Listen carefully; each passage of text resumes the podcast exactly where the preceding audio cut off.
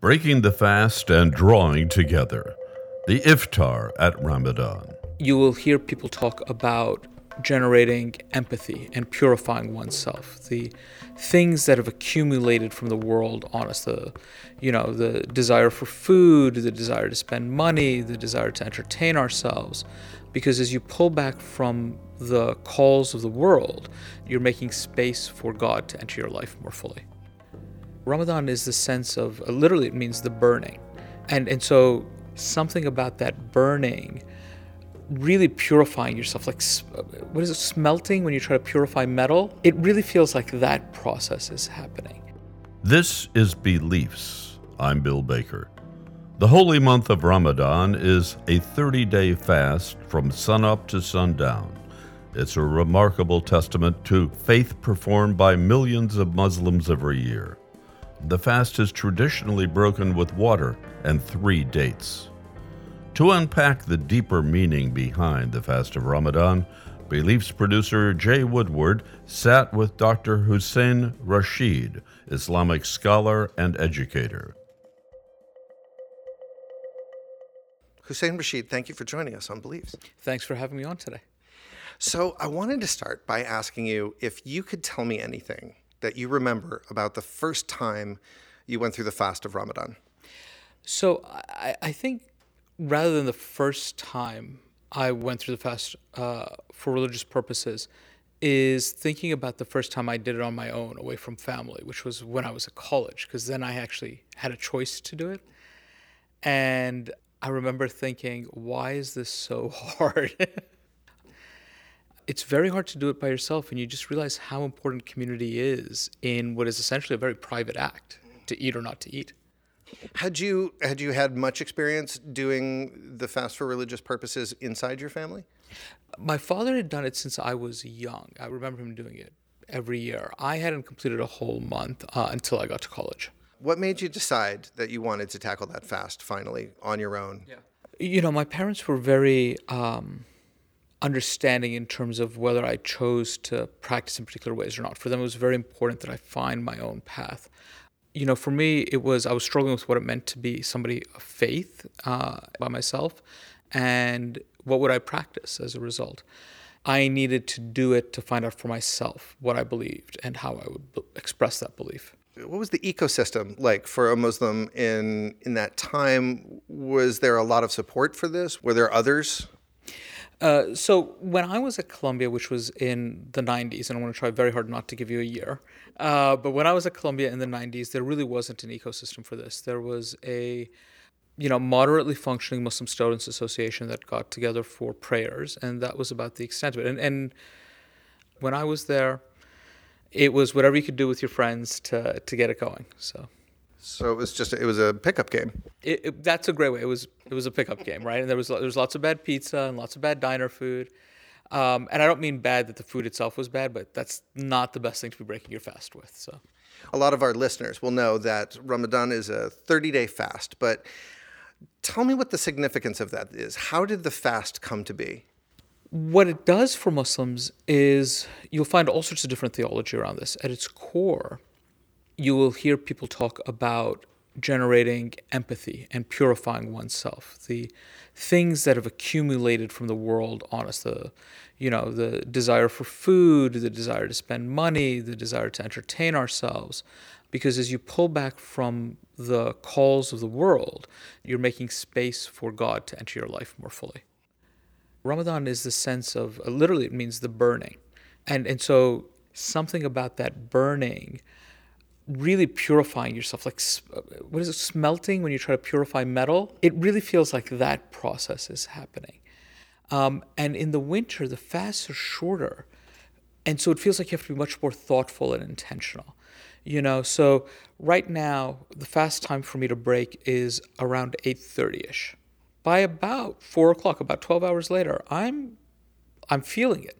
And, and i think what that does is it makes you realize that we have these components as human beings. We have our body, we have our mind, our intellect, and we have our soul and our spirit. And all of these have to work together to nourish each other. And you can't find balance by only focusing on one.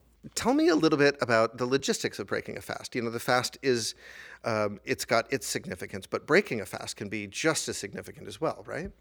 Absolutely. So, breaking the fast is one of the most wonderful things about the month. And it's not just about uh, getting to eat again, it's also about that sense of community, uh, of coming together, because it is a specific time. And so everybody has to do it at the same time. You know, we get lots of questions. When you fast, you can't even drink water. And the answer is no, not even water. Uh, but nobody asks about what it means for us to break the fast. And the Prophet Muhammad, peace be upon him and his family, his tradition, his custom was to break with a date and some water. And so that is how we do it still to this day, emulating whom we believe to be the person God sent as the mercy to mankind, the Prophet Muhammad. Uh, we eat a date and we drink some water. We offer our prayers, and then we get into the full meal. Is there a prayer that goes uh, right at that moment? Um, so when one breaks the fast, there are different communities of Muslims. So depending which community you belong to, there are different prayers that are uttered. But there's always a, a thankfulness to God. Uh, there's always a request to accept the fast, that God accepts the fast that we're offering. Um, to be thankful for God for the ability to fast and the thankfulness for the food that we eat. The we call uh, rizq um, our daily sustenance. Mm using that moment as a springboard. Uh, a lot of faiths talk about the personal relationship to the divine and how that informs theology, it informs behavior, it informs the structure of a church, of a liturgy. What's the relationship to Allah, the divine, in that moment? When Muslims engage in any act, um, the ideal is that you're always doing it with intention. And you're saying, Oh God, please accept this. That you're doing it not just for yourself, but you're doing it for the sake of God because God has told you to do this. And so you're offer, you're making an offering to God. And in Muslim thought, the believer has direct access to the divine. At the same time, you know, the Quran talks about God being closer to us than our jugular vein. There's a real intimacy to that relationship. And the Quran also talks about God as a light, the light of the heavens and the earth. And if you think about trying to describe light, trying to hold light, trying to taste light, you can't do it. So God is both described as immanent in, in, and intimate and transcendent. And if I were to think about the things that are commanded in the Quran or the prayers that are given to us in the Quran, they're always about bettering oneself, but not for the sake of oneself that you better yourself in order to better help others. It's always thinking about reflect and learn, reflect and do. In other words, think about something and then do something about it. Don't just, you know, don't collect all these degrees so you can sit in an ivory tower, but go out into the world and say, what is happening there? Don't fast just for the sake of fasting, but fast to think about who is what are you doing for the sake of God? Is this the best community that you can create? Uh, one of the one of the things that we're constantly told in the Quran is compete with other people in doing good works, right? And that that is a very different way of seeing the world than just saying go to be the best that you can be, right? It's what is a good thing I could do as I'm making myself better? If I get a better job and I have more money, what is the good I can do with that extra money? Um, I love that. You're iterating. I love it. Yes, we're iterating. You're iterating. I mean, it's iterations, but it does seem like it stands in contrast to a Western idea of do good for yourself's sake and the community comes later. Can you tell me about that a little? So, I think when you engage with a faith tradition, Christians and Jews, and I get into their scriptures, and I think there's a real consistency in messaging, which for a Muslim that makes sense because we consider the Torah and the Gospels and the Psalms as part of the same revelation as the Quran.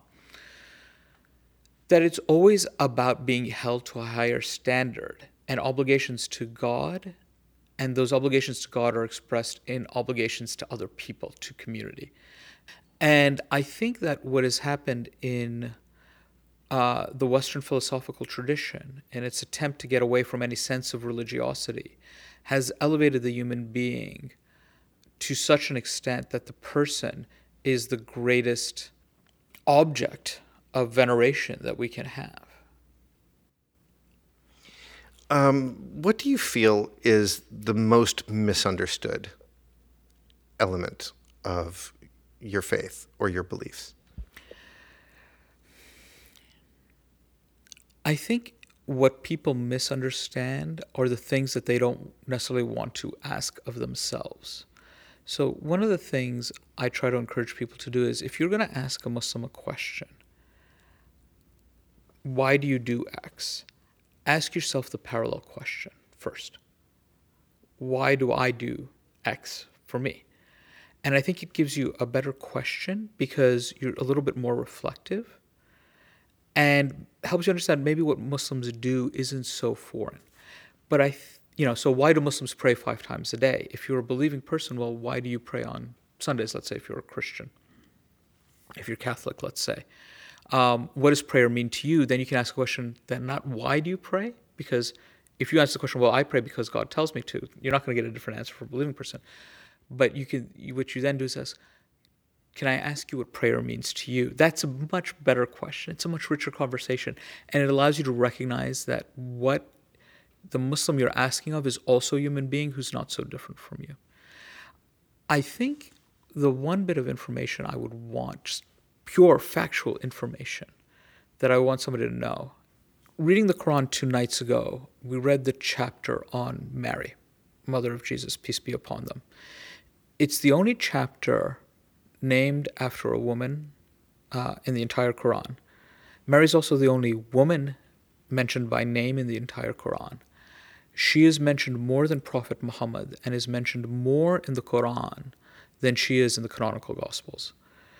And I think that people just don't realize how invested Muslims are in the traditions of the prophets who came before, whether that's Jesus, Mary, Moses, Isaac, Ishmael, Abraham, Adam, that these are part of our tradition as well, and the deep love and veneration we have for these individuals. You know, when I ask people to reflect themselves, what it is they want to ask, it's not a question of knowing what you don't know because you don't know what you don't know.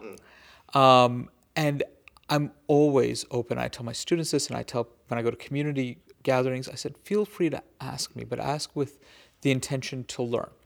And I think good learning is always, can I answer this on my own myself? In other words, just because I see somebody there, am I offloading the hard work of intellect? Mm-hmm.